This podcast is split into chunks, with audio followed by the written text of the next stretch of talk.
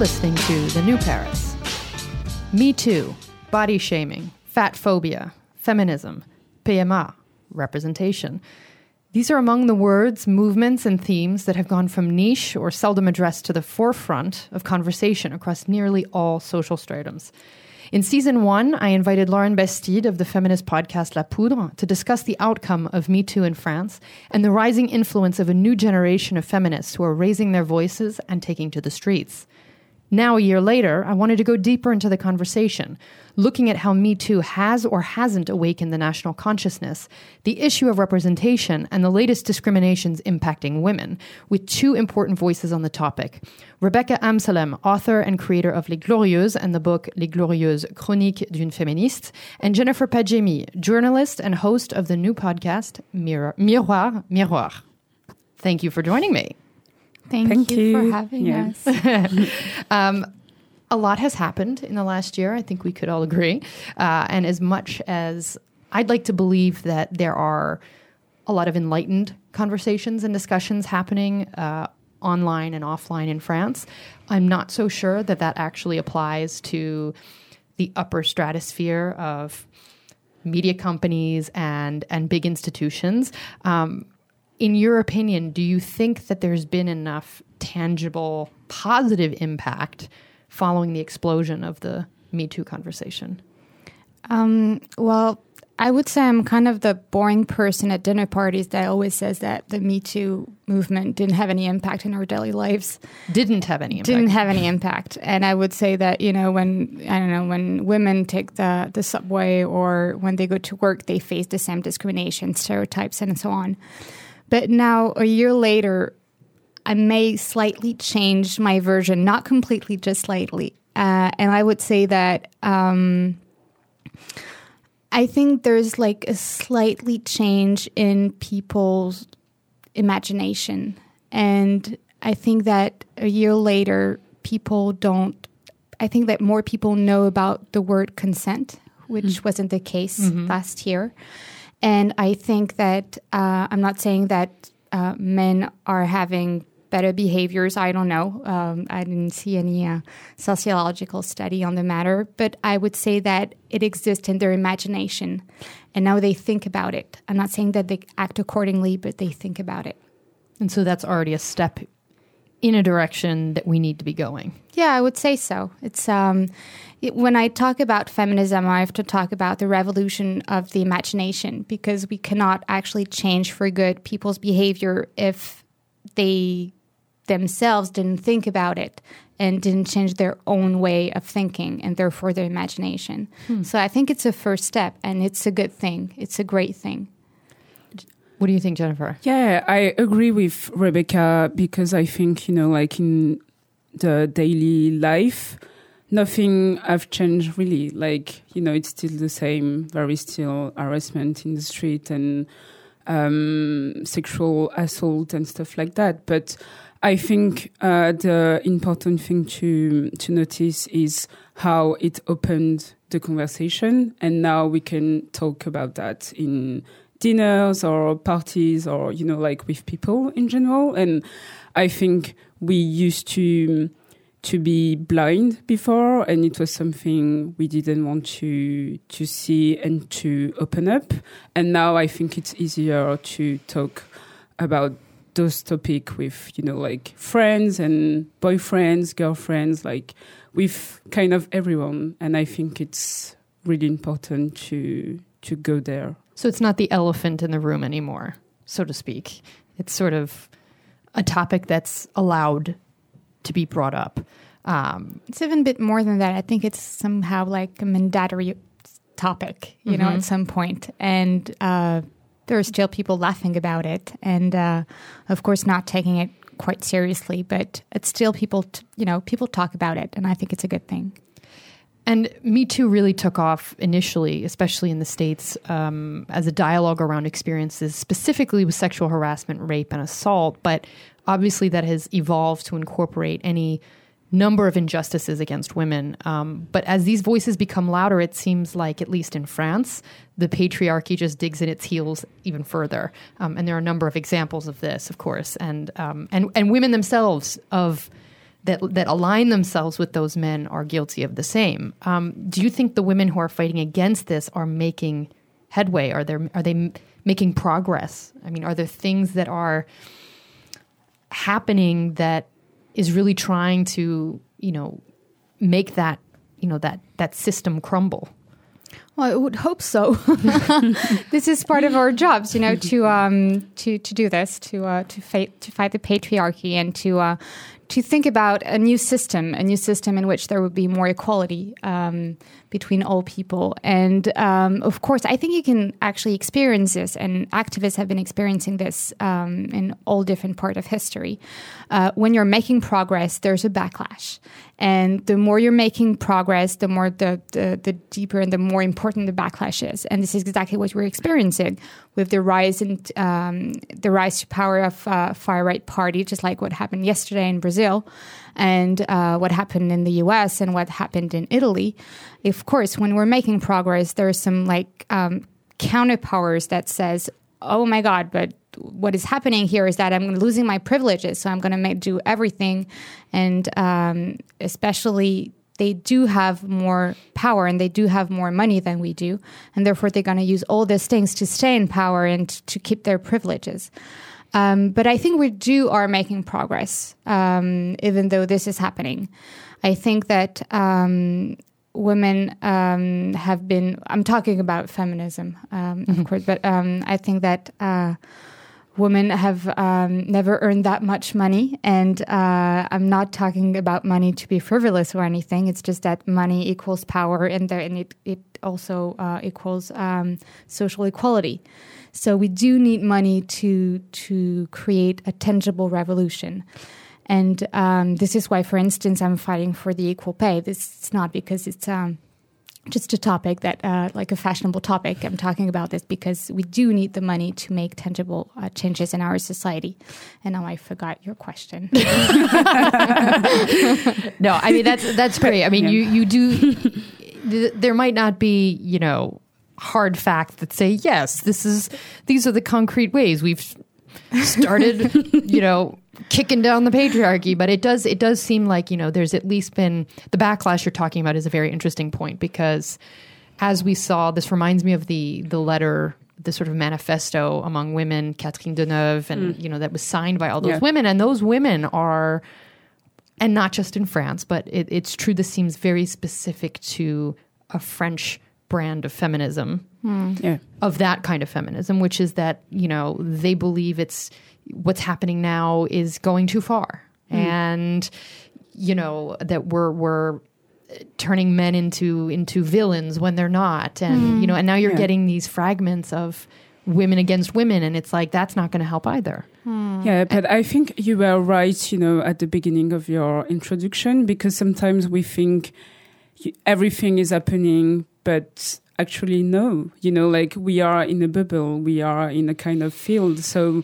actually the backlash is reality. You know like for the people um, the real people kind of uh, they face the same things. They they they face the, um, the same life you know. And for us it's like oh it's a backlash but actually no. Because for how point of view. We think it's um, things have changed a lot, but actually not, not that enough. much. Yeah. yeah, and not enough. So, so yeah, when you talk about uh, Catherine Deneuve and celebrities like this, uh, actually because they they they are in a bubble too. So the bubble is different from us, but our bubble is different from the mm. normal people, people kind right. of. So yeah, I think it's it's something we need to to to face to to to to accept that uh, it's not because media have changed their ways or we are changing the ways um, it's the same for everybody. You know, right?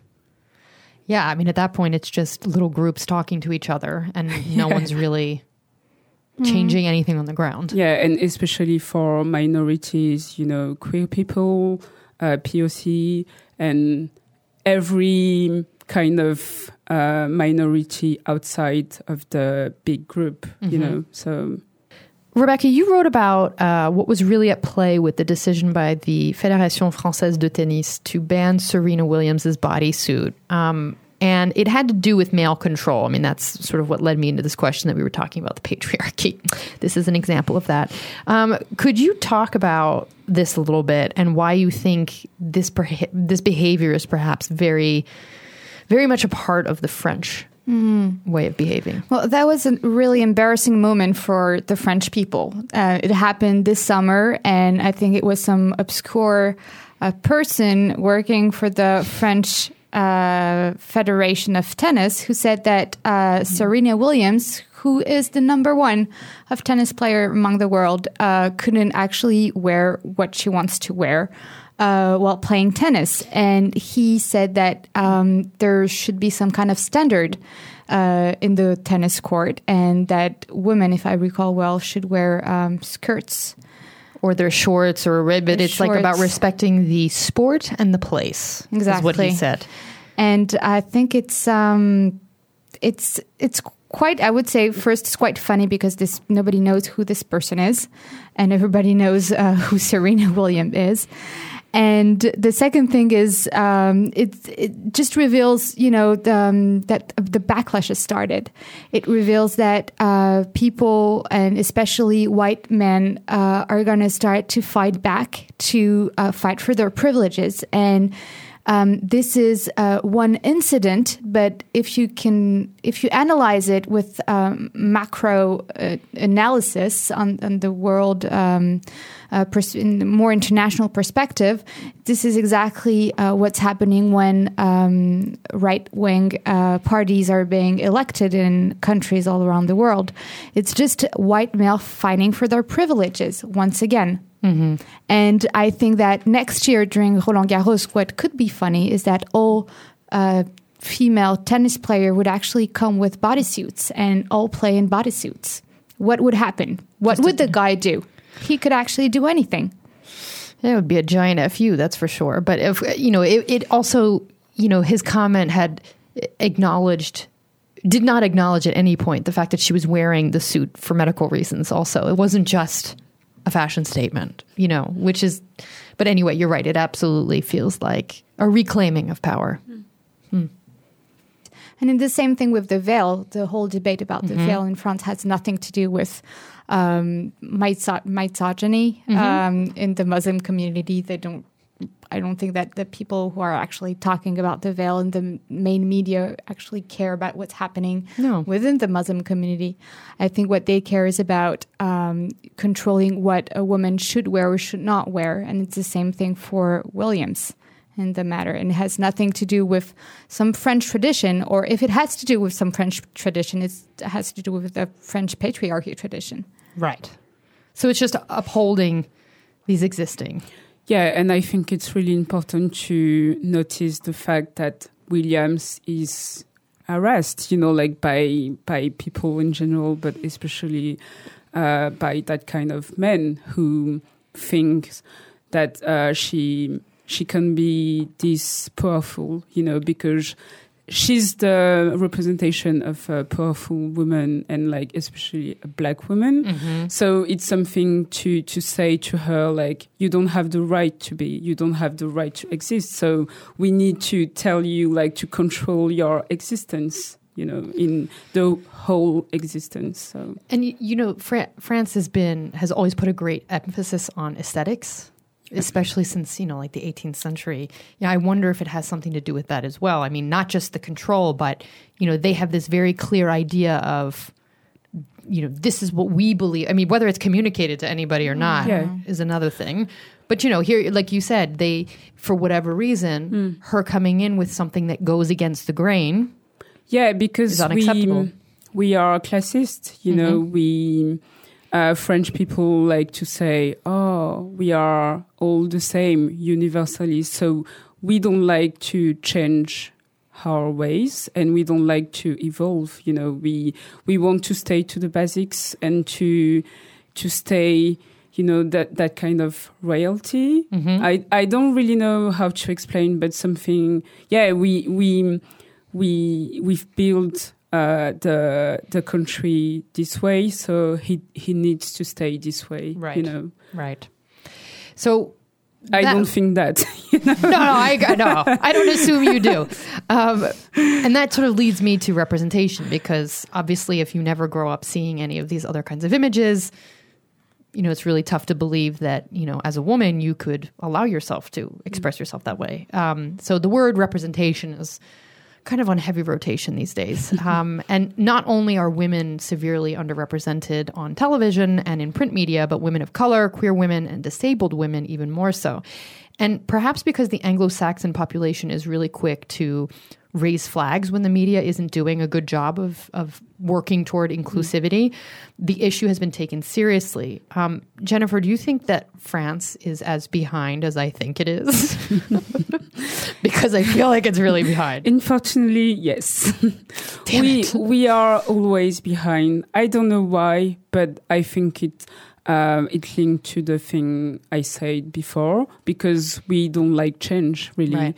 we you know change for us is something too I don't know like too shakingful. I, I don't know if you say It rocks like, the boat. Yeah, Yeah, no one wants to rock the boat. so, so yeah, we are always behind um, US and UK because we take time, but I think we we are getting there. You do? yeah. And and you know, like the last uh, two past years, um, diversity was the word. You know, like everyone wanted to be diverse. Okay, oh, you're doing uh, an ad, so oh, let's put some I don't know, like black people and maybe a red hair woman Mhm. and like something, but it was something more for marketing. And now I feel uh, representation is the right word because we want to see the bigger picture. You know, you, we want to see how we can transform the society with the bigger picture, and then we can we can fix the the the issues. You know and and now we are we we are trying to to to change bit by bit but because uh, voices are changing too so it's because of us you know right, because you're a Yeah. writer in the media Yeah. and you can say this isn't right. yeah so i think we we have the responsibility to to represent the right person and in the right way but it's something that takes a lot of time because even in the US and in the UK, it becomes um, something important. But 10 years ago, it was not the case. Right, it was So, still a yeah, marketing thing. yeah. Right. So for us, it, it's going to be the same. if we look at because now I'm just you know obviously tackling a lot of the big because you guys are like you know you cover the you cover current events and there have been so many things that have come up in the media that I wanted to talk to you both about. Um, if we look at the debate around PMA, so for listeners who don't know what that is, it's access to IVF, which is currently inaccessible in France to single women and lesbian women. Uh, the women affected by that issue were noticeably absent from the debate, from the cover stories and television interviews, with the exception of a couple. Um, and this was around the recent news that the French bioethics body backs IVF for all women. Now, it hasn't been voted on, but you know this is a good step. So, no ma- matter how much resistance there was among when, me, women and men to the lack of female voices, their opinions were largely ignored. Is it religion that's entirely behind this? Like, you know how you know the the expats like to joke that the French become religious when it's convenient for them. You know, like mm-hmm. for their holidays and things, and and it seems like you know the the bishops and all the relig- ultra religious figures came out of the woodwork to comment on this. And of course the media brought them out of the woodwork. So is that what's you know why are like how could they just be like no no we don't want to actually talk to any of these women. Let's just talk to some bishops. I think we should um, first. I think we should not talk about the media as some kind of a shadow system that would actually take whatever is over there, and you know, with some kind of religious power, they would actually only choose men that talks about this topic. I think behind the media are concrete journalists who choose to um, uh, to uh, interview the the people who are concerned by the topic or not. And I think that in France, you can see that there's um, really a large, interesting rising generation of uh, especially female journalists who um, kind of um, um, made the, the journalism methods evolve. I would say that uh, in the classic media, uh, they would actually uh, call people that are in their cell phones and, you know, um, the people that they know their cell phones so that it would be more easy to bring them mm-hmm. to uh, to interview them. And I think that the new generation of journalists, and you are among them, Jennifer, um, you you decide to really talk to the people who are concerned by the topic. Mm-hmm. And I think that what happened is that um, in you know the, the major media, there were maybe people who were not um, concerned by this topic, the PMA topic, and therefore who didn't know who to call. I think it's actually a really practical matter. Hmm. I think that to to have a better representation of people in the media, you need to have a better representation among journalists, and this is what happened. Yeah, yeah, because the lack of um, different kind of journalists behind is the reason why you know, like the journalists um, don't call the right person mm-hmm. and don't call the the concerned people. You know. But you, one could argue also that if you're a journalist for Le Monde, let's say, yeah, if the story affects lesbian women, let's say, you'd try to figure out how to get yeah. a lesbian woman, uh, you know, and on Twitter alone, like Alice Coffin, who's yeah, you know, and I think you know, it's easy to reach them actually. Right. So, that, so that's yeah. why for me, that's why for me Yeah. it was like, hello. You, Mm. you know, you've got these resources right here, which is why I thought it wasn't just about, you know, that that you, we, we can't say that they didn't have the option, you know, that it was clearly a choice. But I just, you know, but this I, is a problem we have with kind of everything because Mm. even when we talk about I don't know women in at work or I don't even know, but you can have a table Mm-hmm. just full of men and without uh, a woman to talk about her life and her experience. So actually, um, with black people, women, gays, lesbian, lesbians, and with everyone, kind of, we we have the same issue. Um, we see a lot of um, TV show or not TV show, sorry. Uh, we see a lot of um, shows without the people concerned. So it's not the first time, but I think it's really wrong, and we need to change that. And I guess you could say that it's the same thing in the States with women's reproductive rights now being controlled by a bunch of white dudes. Yeah. Um, Jennifer, on your podcast, um, you know, you're talking about a lot of um, different ways in which uh, societies impose standards of beauty and femininity isolate women. And you had Gabrielle Deydier, who wrote the book uh, On ne naît pas grosse, which is, means basically we're not born fat, about fat phobia. Um, and, you know, I thought what was interesting about that was um, it seems that a lot of, of people think they're being very well meaning when they discriminate and they think that or they're completely unaware that their actions could be interpreted in a certain mm-hmm. way. Do you think that maybe through podcasts like you, like yours through newsletters like les glorieuses and through books like gabrielle's that this is a mm. time where maybe people are going to get out of this state of like ignorance or you know their their eyes are going to open? Like this is, is this maybe like a turning point? Yes, definitely. I think so because um, we used to think, for the example of fat phobia, we used to think it was just aesthetical, like oh, like this person is fat, so it means she looks like this. But actually, it's not just that. It's um, the way you are discriminated in a daily life, the way when you go to the um, the doctor, he doesn't want to to take you seriously because of your weight. Um, the way people can be rude, but like rude, like really rude, um, uh, almost to to take you off some stuff to your um, Shopping basket, shopping right? bag. Yeah. So uh, I think now it's it's really important to to hear and to read different kind of experiences because now we can see okay, it's more than that. It's it can be something uh, really heavy for for for a person. Mhm. So it's something we mm, now I think we are more aware of the different kind of situations a person can can can experience Mhm. um, every day. So yeah, and before it used to be aesthetical or maybe more, you know, about size. Like, oh, a fat person is I don't know what size she is or he is.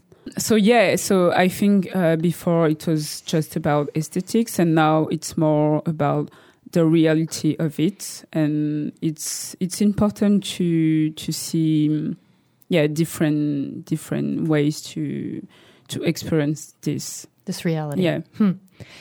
And Rebecca, one of the things I love about your weekly newsletter is that you comment on the news through a feminist lens, um, and not only the local news, but international events that can and will impact women everywhere. Is there something in recent months or in the last week or something that has really affected you and your readers? Is there something that stands out as sort of like the theme that Well, yeah, the fact that yesterday, uh, far right um, white male uh, who openly, who is openly racist and misogyn- misogynistic. How do you say? Do you say misogynistic? misogynistic? yeah. Really? Yeah. um, that you know he got elected democratically in Brazil, yeah. and this is what we were talking um, about earlier: is that we people and women have been fighting since, uh, especially since Trump got elected uh, almost two years ago. No, two years ago, yeah. It's terrifying. Yes. And um, what is scary is that it doesn't doesn't seem to change. And doesn't people are still scared about the economic reality, about um, the the social reality. And I think we we have to find new ways to to make people believe in um, true democracy and and what makes uh, a people. Um, together you know like uh, the I, I, there's this word in french um, that expression is called le vivre ensemble which i Mhm. really hate when people are are saying it because it's most of the time it's just you know a word empty of, of like meanings and everything. But when you think about it le vivre ensemble is exactly what makes a people a people How to live together. how to live Yeah. together. What are the values? I think we should change the values that um, today uh, are uh, th- the most major values of our society. We need to find new values that everybody agrees on. We need to find new way to communicate. We need to find new way to um, elect the people who are representing us. I think we have to change all of this system. And in the meantime there's going to be crisis crisis all around the world. But uh, like despite saying this i'm like quite an optimistic person and Okay. I, what is interesting in this weird times is that we can actually think about everything and we can build the society that we want and this is not something naive or some anything like that it's just that the possibilities are enormous and we can do whatever we want Oh, that And- is positive. I like that. um, yeah, it's a good way to to check in people and to think, okay, so now we are we are deep down, you know, like in in the hell. So now how we can we can um, be better, how we can we can build something good, you know. So maybe it's yeah, it's a nightmare for American people, for Brazilian people, but now it's time to think and to rebuild the country, The world. I- the world. It Yeah. seems like we've got a lot of rebuilding to do. So, ending on a positive note, despite all that we've just said, I've never seen more women engaged and active in women's rights issues in Paris than in the last couple of years. And I'm sure that has a lot to do with voices like yours who are, you know, gathering people together. Um, what could women do, women who are listening who want to get more involved, whether they speak English or French or whatever, how can they get more involved in Paris in these issues? Um, well, there's um, lots of organizations who are uh, doing amazing things in Paris uh, for women's rights. Um, and I'm sure that if ones want to get involved in those movements, I'm sure there is someone in their family in their uh, among their friends who is already involved, and maybe that can introduce um, him or her in the, in in this new field. And this is the first part, and the second part is something that I often say to people who tells me that I want to do more, but I don't have time, I don't have the money, I don't have the, the privilege to do more, but I really want to. And um, and I think that um, it's not because um, I do it as um, my job and that Jennifer does it also as her to, as her job that everybody needs to do it. Uh, not everybody needs to uh, prepare um, and to make this uh, to do this for a living. I think that uh, you can be do a lot just by writing your stories, stories about your life. Just um, uh, writing, I would say, writing your stories in a diary is an act of. Um, of uh, rebellion in a society that prevent women from saying what they hmm. want to say. Such an interesting mm-hmm. idea and something that's obviously very accessible. I think it's really important to think outside the box and to follow different people and to subscribe to newsletters, podcasts. Today, I think it's really easy. You know, like you just open the internet and you find absolutely everything. So it's just, um, it's just important to want to change and and I think it's the the the, the start for everything, and then it's easy. So it's seek easy. out seek yeah. out different voices, different yeah. people of different backgrounds, yeah, and let that be what sort of guides you. Mm-hmm. Yeah, definitely. I think that's easy enough for people to do. No, it's an e- it's a good it's a good way to get involved. Yeah. Mm-hmm. And with that, I'm going to thank you for being here thank today. You thank you. For more from Rebecca and Jennifer in English and French, sign up for Les Glorieuses newsletter and subscribe, subscribe to Jennifer's show, Miroir Miroir. Links to their social media handles will be in the show notes. And if you've enjoyed this episode, please subscribe and share with a friend. I'll see you in a back in a couple weeks. À bientôt.